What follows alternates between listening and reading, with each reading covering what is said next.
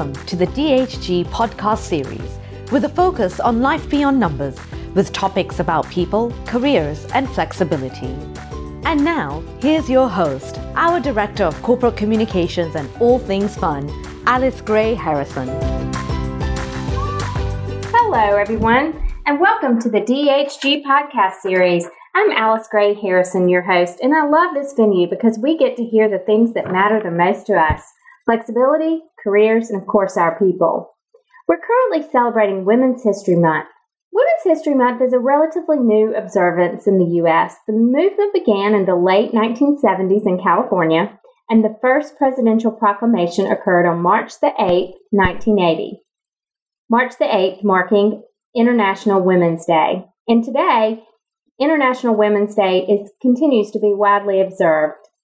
It's very important month for DHG as we dialogue about barriers, advocacy, and the desire for a diverse and inclusive workforce. Joining me today is Heather Cozart, the managing partner of our Raleigh office. I've known Heather for many years, and without a doubt, she is a role model for women, both here at DHG and beyond. Heather is currently chairing the North Carolina Association of CPAs Task Force on Diversity and Inclusion. Welcome, Heather. Hey, Alice Gray. All right, so tell me about this work that you're doing with the task force. Absolutely, would love to. Well, so we've been tasked to create a definition of diversity and inclusion as it relates to the organization's membership and to create a sustainable plan for inclusion uh, within the organization. Task force has members from across the state representing CPAs both in public accounting, you know, from the smallest firms to the largest firms, as well as industry and government. You know, we were tasked to really seek out input from the entire membership, and, and, and we did it through a survey. And I'll tell you, the, the results really did tell us that continues to be a, a very hot topic. The answers were across the board, just a lot of great information for us to set out with to really see what themes there were. You know, what do folks want out there as far as opportunities for development or, or tools? So we're really working on that right now. For instance, one of the common themes was, you know, how, how can we as CPAs work with the universities more to, to help from a minority candidate pool um, as far as, you know, at the younger ages to help the numbers coming out of colleges. Mm. You know, that's one issue on the gender side has not been an issue for years and years. I go back, I'm about to hit my 20th year in uh, college reunion, which is crazy. And, you know, it, it was about 50 50 in my accounting class.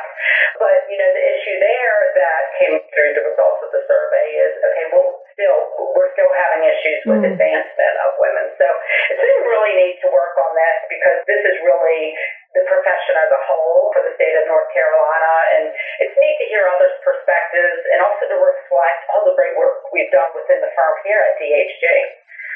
That's super.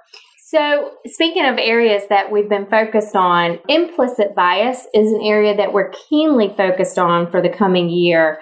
It's a fairly new term, implicit bias. I certainly just heard of it in the past couple of years, but in case you're wondering what it means for our listeners, it refers to the attitudes or stereotypes that affect our understanding, actions, and decisions in a very unconscious manner. So we don't even realize that we are biased towards certain things. So I understand that your team in Raleigh has some best practices, and and doesn't surprise me that you guys are kind of leading the pack on this. Tell me about what y'all, y'all are doing in Raleigh around implicit bias. Sure, and, and I think it's important to remember that everybody is at least a little biased. And, and Alice, just like you, I remember it was like two and a half years ago when this topic came up, and uh, we were talking about it internally. I had no clue what it yeah. was, and it was just so fascinating to me because you know, when I sat back and reflected, certainly I have many biases. And, I know. But, but the key is to really just know that you have those and to not allow those to get in the way of, you know, making decisions or know you may be biased, but, but to, to have that out on the table.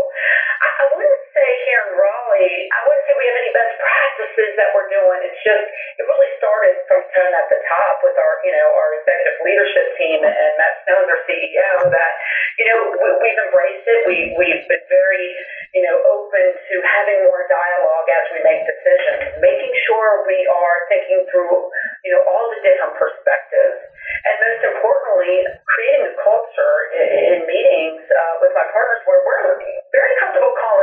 mm-hmm. out something if we feel that somebody somebody's you know pushing for a decision where they they might be a little biased in that decision. So I'm just really proud of my group here that we just have a very kind of open and it starts with trust too. We all we all want what's best for for our folks, and so I will say just you know it, it takes more time to make sure all you know different perspectives are, are discussed or thought about, but but really at the end of the day, everybody's comfortable that we got out all the thoughts or challenged or, questioned decisions being made.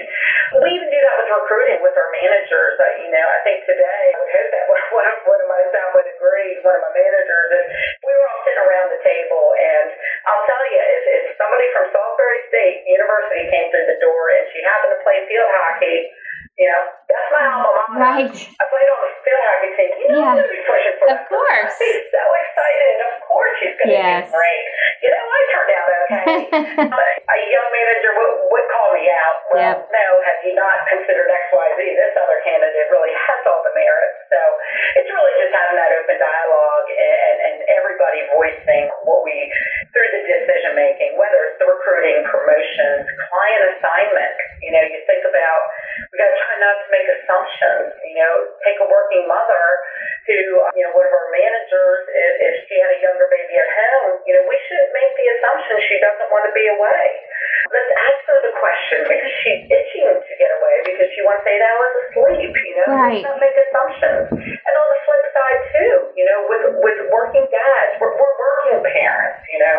But really just, it, it's really created just much more dialogue with our folks about what they want, what their challenges are. And and we've seen it here in the Raleigh office of folks, you know, changing industry lines or, you know, trying something new, a different project because they feel comfortable to voice it up. So, you know, I, I would say I, I suspect a lot of our other offices are just as uh, this is doing a better job in this area than we were years ago. Mean, simply having the conversation takes us a step forward. Exactly. Exactly. So when we think about women and women at DHG and beyond, we, we think about some of the barriers that people had to overcome. This permeates a lot of what we discuss at DHG. So in terms of your own career, are there any barriers that you've had to overcome to get to where you are?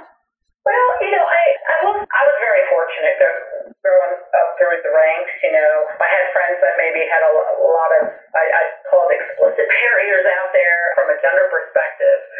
But you know, I, I would say for myself, it's more the stereotyping. You know, sometimes the comments about you know I can be loud and assertive, or you know maybe banging my hand on the table on things, and maybe I'm a little strong and sometimes bad words would be associated with that, which, you know, I did have to deal. I had to learn that sometimes others' perspectives, it, it, it was in the delivery. So that was one thing I would see. I, you know, I saw early on a lot of my peers, uh, male peers, getting asked to play golf uh, by, you know, whether it be by clients or bosses. And I'd love to play golf, but shame on me for not raising my hand and feeling comfortable to say, hey, I would love to join you. Yeah. I'll never forget 10 years, before I had my daughter, so it, was, it had to be more than 10 years ago, when Bill Walton,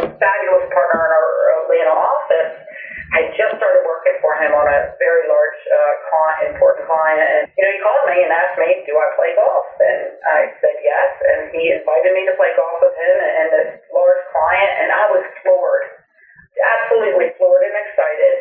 And why I was also so shocked, I made, I had my own bias, you know, he's this, you know, very esteemed partner, older partner who I assumed would only ask other members of the old, good old boys club. To right. So shame on me too, right? So you know, I, I've been very lucky from that. But I, you know, I would say the stereotypes, the comments that I'll still get from, um, I was not internally, but you know, picking my daughter up for school. Oh, you know, you must feel guilty, you know, having a full time job. Well, no, I don't. But I, I just shake my head. So it, it's more all the stereotyping. Right, exactly. So, speaking of your daughter, you have a precious nine year old daughter.